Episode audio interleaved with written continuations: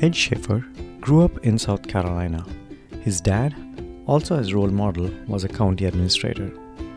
Growing up, Ed was not particularly inclined to politics.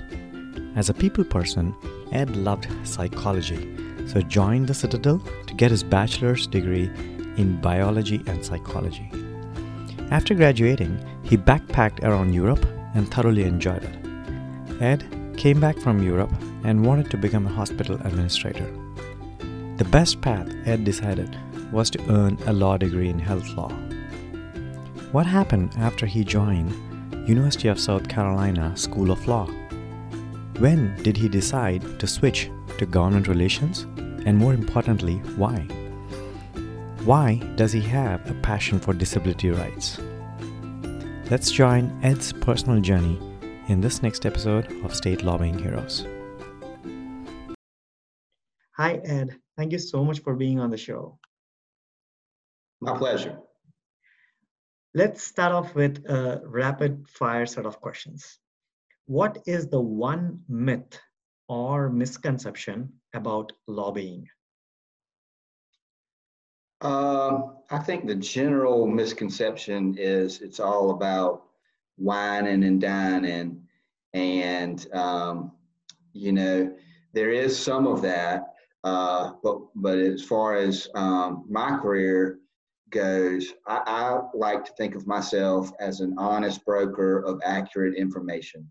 So as a lawyer, I like to think that I can educate legislators um, that have a lot on their plate uh, in a quick, simple way, sometimes complicated legislation or, or ultimately new laws.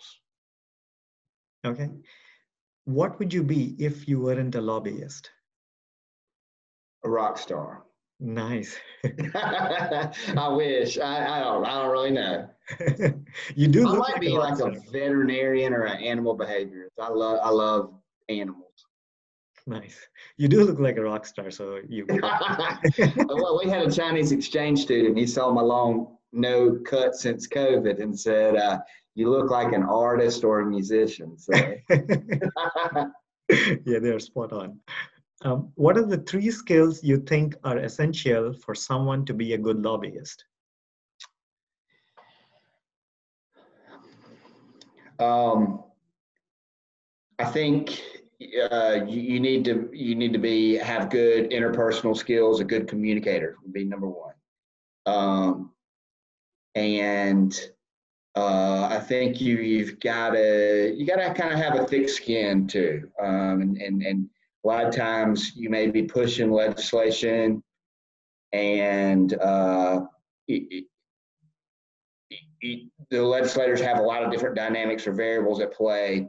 And so, you know, sometimes completely unrelated to the merits of a bill, your bill won't get passed. So I think you have to be a little bit, if you're real controlling and like to completely control your work environment, that could, that could be frustrating. Um, also, too, I think it's just the ability to develop relationships and to have have a relationship built on trust, to, to, to be straightforward and to be able to tell them, hey, this, this is why we need this legislation. Um, if you're going to have opposition, go ahead and be upfront with them and say, the, the, here's here's the opposition, but I, here's the reasons we still think that we need that. So that would be my three. Okay. What is your favorite book or hobby? Hmm. That's that's two good questions. Um, you just want me to answer one of them? Either or. Okay. The latest book I read was Boundaries. Um, It's kind of a self-help book. I don't know if you're familiar with it, but I have learned that it has become more popular during this COVID time. Um, and so uh, that that was, um, you know, been very helpful in my life. But also just being a Citadel grad, I love Pat Conroy books. He um, has a way of writing things. I love the low country and the coast, and he's so descriptive in the way he writes. I could never put things like he does, but I can say, yes, that's the feeling I had when I was there, or the smell I had, or whatever, you know. So um, the late, great Pat Conroy is my favorite author. Excellent. What inspires or motivates you to be doing what you're doing?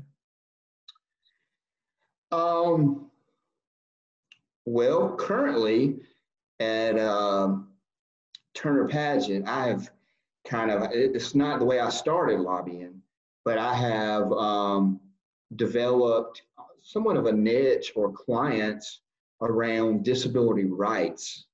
And it has been so inspiring to see um, some of these organizations and the people that I work with with disabilities that have overcome so many, so many barriers and obstacles, um, and to be able to be their voice and help them get bills passed has just, um, I mean, it, it been the most rewarding aspect of my career at this point. Do you have any role models in your life?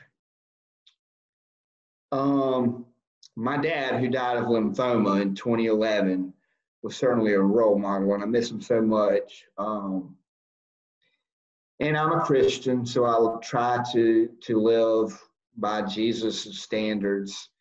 Um, you know, so th those two would be the, the first two that would come to mind. Excellent. So with that, let's jump into your past. How was your childhood? Were you, did you grow up in South Carolina? Uh, talk us through a little bit about, you know, if there are any glimpses of you being interested in politics back then. Uh, so I did grow up in South Carolina, and my dad was a county administrator. So he was in local government, and he went to American University, moved down, he's from Illinois, and he came. And um, his first job was in Rock Hill, South Carolina, which has changed so much in forty years, all the growth from the Charlotte area, as you're familiar with. Um, and I lived there for seven years. I, I learned as a county administrator, you're usually not there more than ten or eleven years, just dealing with the county council and that kind of thing. So then we moved to Florence, and then Hartsville. So if people ask me just a quick question, where are you from? I say Hartsville because I went to high school there. And that's in the P D. Um, and my dad and I have very different personalities, but I admire him so. He was such a hard worker, and he was very interested in politics and really wanted to go to law school, but just kind of life got in the way and he never did. He never pushed me to go to law school. My mom actually had pushed me, like saying, you're good in math and science. You need to be a doctor or engineer. So um, I got a full scholarship to the Citadel and was a biology major. I love psychology, um, and uh, wanted to do that, but my mom uh, said, well, what you gonna do as a psychologist? You can't do anything that way. But I, I found that, that that has been helpful in my career, just that interest there in corporate psychology and that kind of thing. Um, so that, did I answer all of your questions there? I kind of ran, got rambled a little bit. Let me know if I um what I left out. Yeah, there are no rules here. So yeah, I guess like, so in the schooling, were you like interested in debates, or were you part of any student body or anything like that?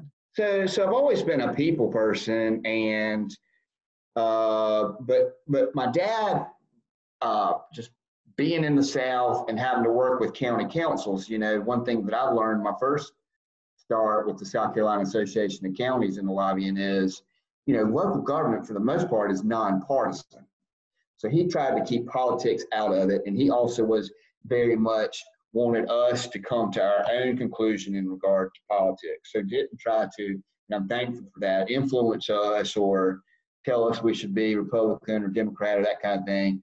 You know, when I'm working with local governments, they would always say, there's no Republican or Democrat way to pick up trash, you know?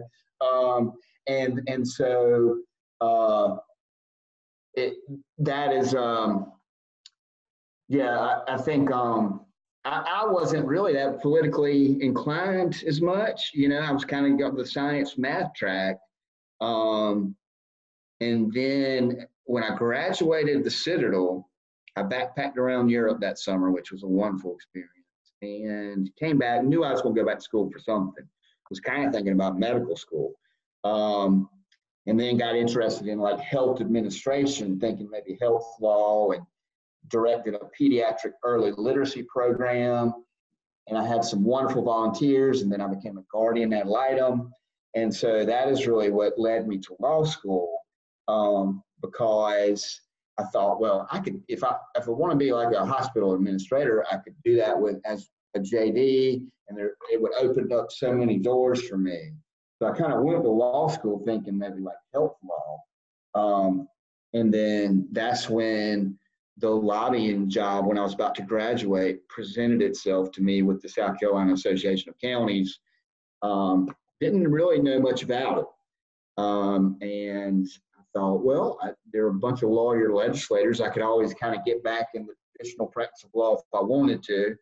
I love working with people, and I feel like one thing I, I, I did when I go to, when I went to law school, kind of had the um, idea of, I feel like I could appeal to the salt of the earth type folks, you know, maybe sixth grade education, average member of a jury.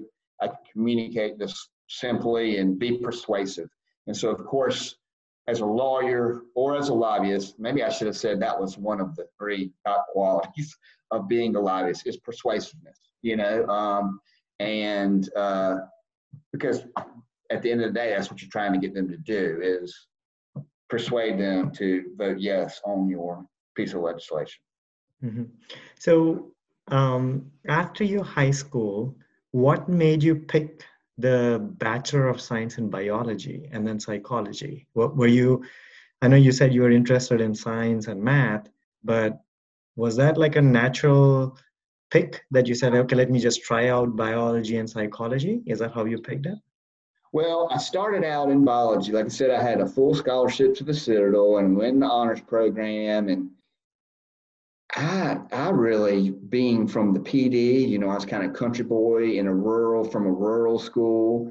I did graduate number three in my class, but for boys, it was kind of like not cool to like take books to class and that kind of thing. I read the Cliff Notes of the classics. And then I got into the honors program, and I was like, oh man, this is like country come to town. All these kids have actually read the classics and done all that. So I, um, I had to change my mindset to love to learn. And that's really what I did at Citadel. And I, I did like science. I, I found myself navigating more to the ecology, ornithology, that kind of thing, as opposed to the organic chemistries.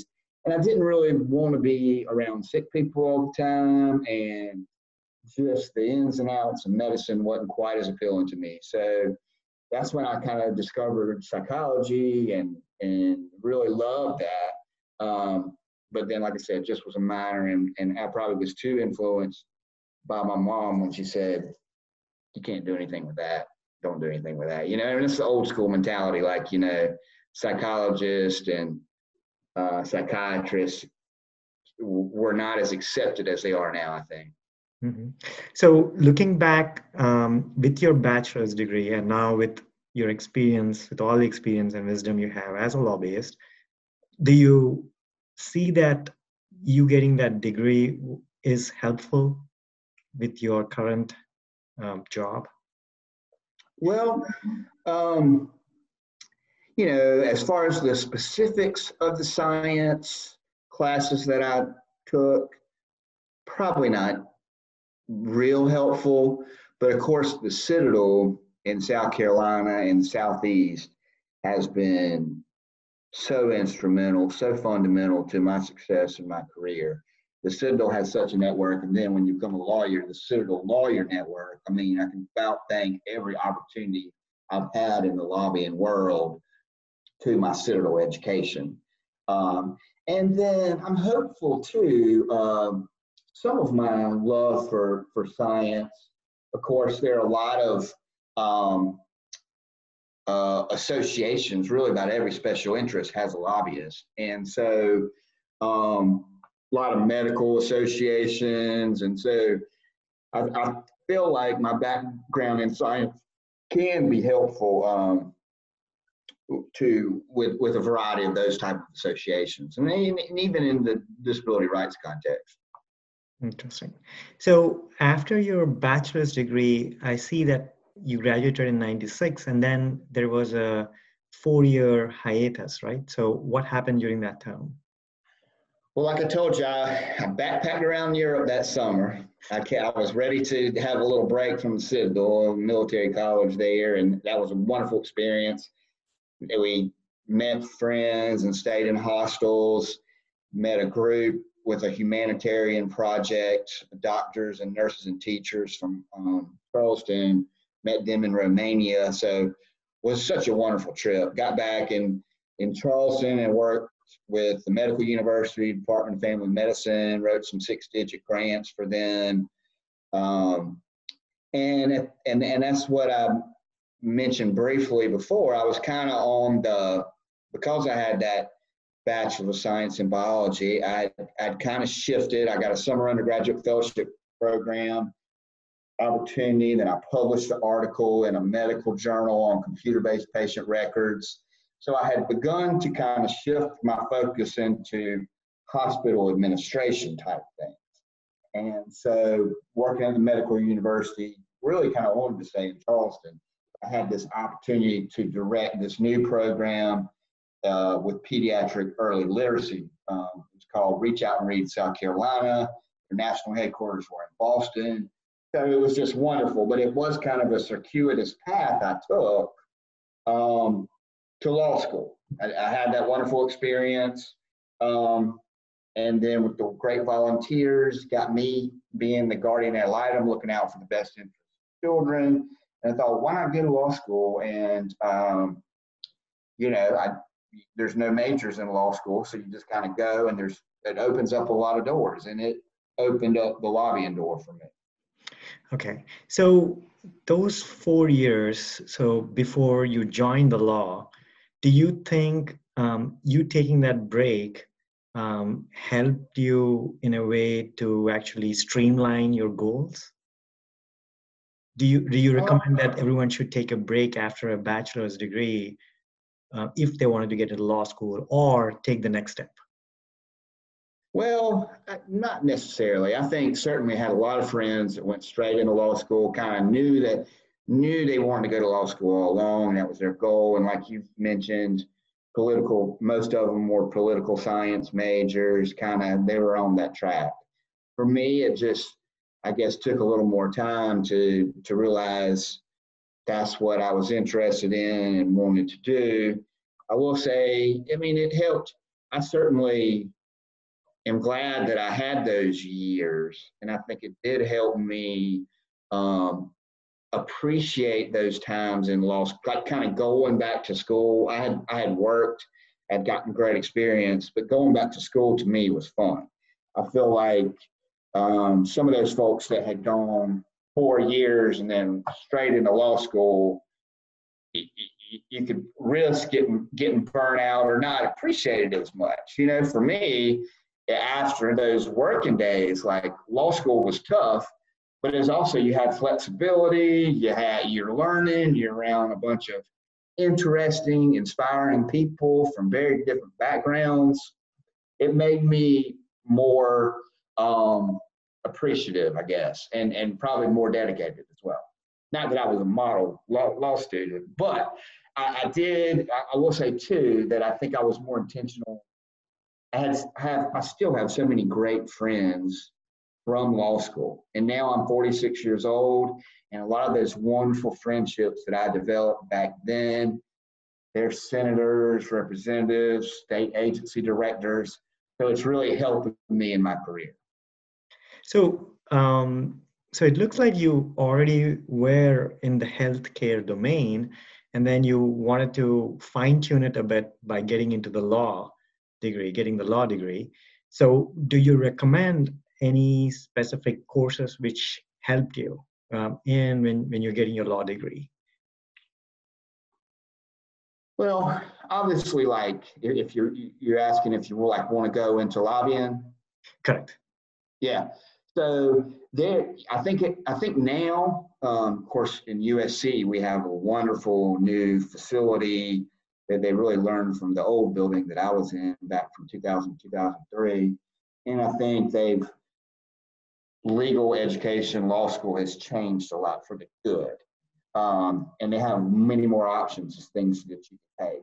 But obviously, any kind of public policy, legislative classes they offer were, were key. Um, I started clerking for the South Carolina Association of Counties, that I think they tapped me in law school because of my Citadel degree. Um, and so with my dad being in local government, I had never, re I mean, he always kind of seemed miserable having to deal with county council. So that was probably another reason that I went like the science math way, because I was like, I don't want to do what he does. And then it was wild how um, when the Association of Counties offered me the job, my dad, who is kind of always give, gives me the other side of things that I wouldn't have thought about, says, I don't know if you want to do that. I think he really wanted me to be a trial lawyer so he could be like my investigator or something. But I had grown up going to the conferences that he would go to there, and I think he, he just wanted me to make sure I was making the right decision and accepted that. Um, So I took local government law there too, once I had started working with the Association of Counties. Um, so yeah, as far as the lobbying goes, it is a um, very much a niche profession. And you know, I, I find it was law school that opened the door for me to lobby. But mostly, you don't have to be a lawyer to be a lobbyist, as you know. But um, a lot of the folks, they were either pages, when they were in college, um, to kind of get some connections with committees and that kind of thing, or their dad was a legislator, which, you know, I'm sure Landry communicated with you there. Um, and uh, so, you know, it, it, not necessarily dad, it could be the mom, but somebody had some kind of inside the political track and, and, and knew that, uh, you know, had some kind of connection to get them a job. Mm-hmm. So while you were getting your degree, you said you got your first position with S C A C, Association of Counties. How did you end up in that position? Did you apply for it, or how did you know that this is a this is something you wanted to try? So they actually um, reached out to me when I was in law school and asked me. I'm sure that you know back to I'm sure they. They knew my dad, who had been a county administrator, and then they also, they had a tendency to hire Citadel guys. And so I'm not real sure whether it was my Citadel connect, and maybe it was a combination of both. Um, but it was something that I had not contemplated. I was working for a big uh, plaintiff's firm, a trial lawyer kind of deal. And when they offered me the job, I um, wasn't sure what to do.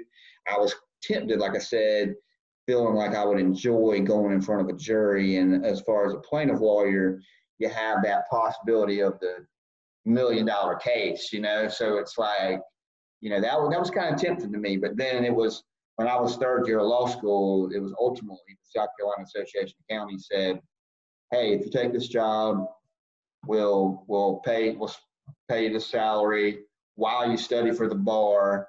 And it just seemed like a, A, a more solid foundation to start in, at, fresh out of law school, you know? Mm-hmm. And what were your responsibilities um, with them? Um, so they had about ten lawyers, about five of us lobbied, um, and they break it down into different uh, steering committees to develop their policy positions. And so I was the chair of the Land Use, Natural Resources, and Transportation Steering Committee. So they go through a process in the fall, developing policy positions.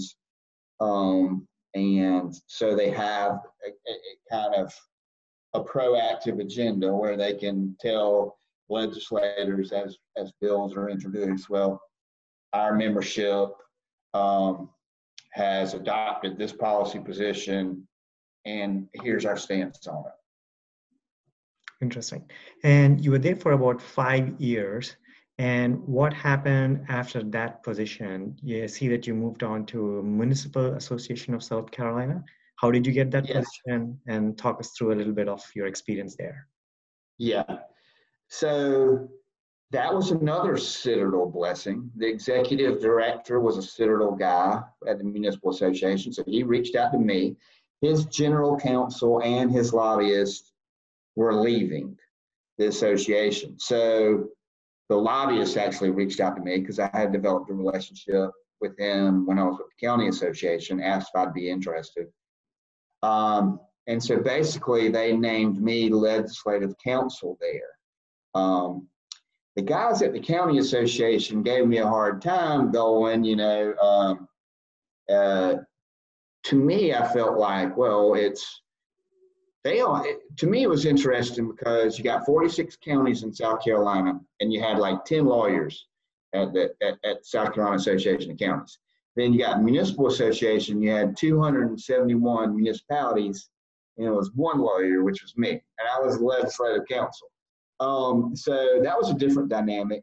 The different thing that they did too, they both have about fifty employee associations, and I don't know really which one's better. They both have their strengths and weaknesses, but Municipal Association, their advocacy team, you had different kind of like marketing folks, you had some folks from uh, city administration type roles, so you had like a diverse mix of folks. And most of what I did was lobbying, and, and we would hire contract lawyers to do some different stuff. So I was real comfortable and loved the job at South Carolina Association of Counties, and my law partner, that's that's where he came from as well. Um, but uh, it, it to me was just a challenge. It, you know, it was the challenge of going to a municipal association, and I also had thought from my experience with the county association that we should have done a better job at the State House of working with lo- other local government associations, including the Municipal Association and the school associations. There's a lot of those, all three local governments. And my thoughts were, we need to have a um, better working relationship with each other so we could go as the big three local governments in tandem to the State House and have more influence there. Because unfortunately, even a lot of the state legislators that start as a city council or county council or on the school board, their political journey, they forget their roots a little bit when they get to the state house, and then it's this power struggle. And so there's, that's part of the problem with county and municipal association too, is both on the state level and in, uh, in the, you know, in the local government level, like a city and the, the county that the city's in, there's kind of some turf battles. And so after your Municipal Association of South, Car- South Carolina, you then moved on to as a general counsel and director of government affairs with the mm-hmm. Manufactured Housing Institute of South Carolina. So how yes. did you find that position? Um, I'm, I'm trying to, th- I think actually um, the, the general counsel that was there, he was in law school with me, and he worked to work for the Department of Transportation. And so he reached South Carolina Department of Transportation. He reached out to me and told me about that opportunity. I think why they were interested in me is because I had that local government experience, and a lot of what they do is work with counties and municipalities for zoning type issues. So um, that association was very different than both of the large local government associations. Um, and, and I learned so much about manufactured and modular housing. It was, it was quite the interesting experience. And uh, so, yeah, that was wonderful. Um, and then to go ahead and um, transition, if your next question is how I ended up at M P A Strategies, was that was my next career move, um, which I have gotten a lot of. I, I really appreciate having all this this variety of experience.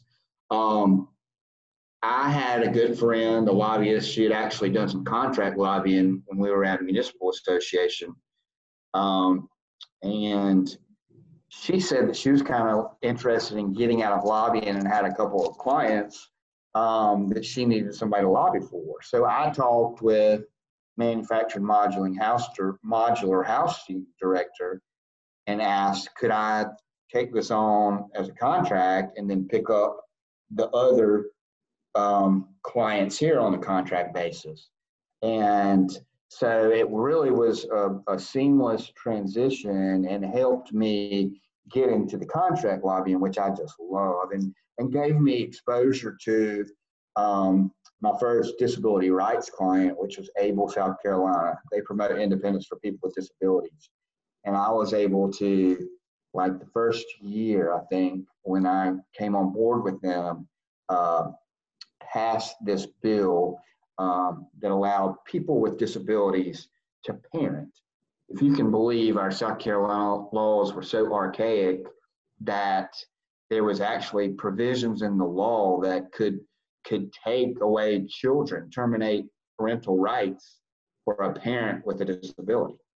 So um, yeah, we we um, you know, had to work with the judiciary committees and South Carolina bar and all that, because when you're taking a tool out of a judge's toolbox or any kind of change, there were all these like work, these scenarios um, that people would bring up to not make this change. But all the stars aligned. We got the governor to sign the bill, and my client, ABLE South Carolina, thought that I'd hung the moon. And I, I tried to tell them, I was like, well, we're fortunate, because a lot of times, um, you know, like I said earlier, things could really get stalled outside of the merits of the bill, and other things that are going on in the General Assembly can affect your bill getting passed.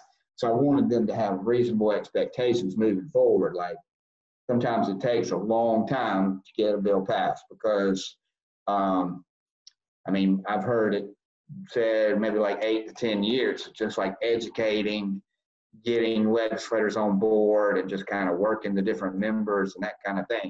It's much easier to kill a bill than it is to get a bill passed. Yeah, that's that's what I hear.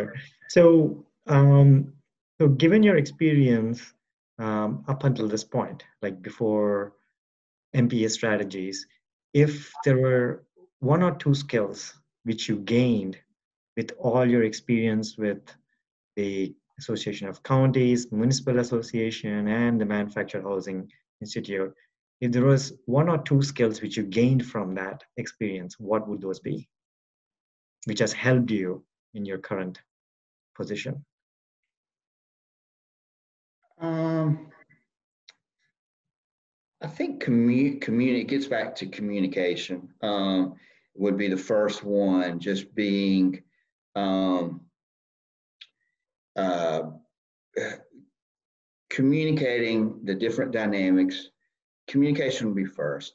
The second would, would be just the experience of knowing how the process works, knowing, I often say too, I mean, we learn the most from our failures.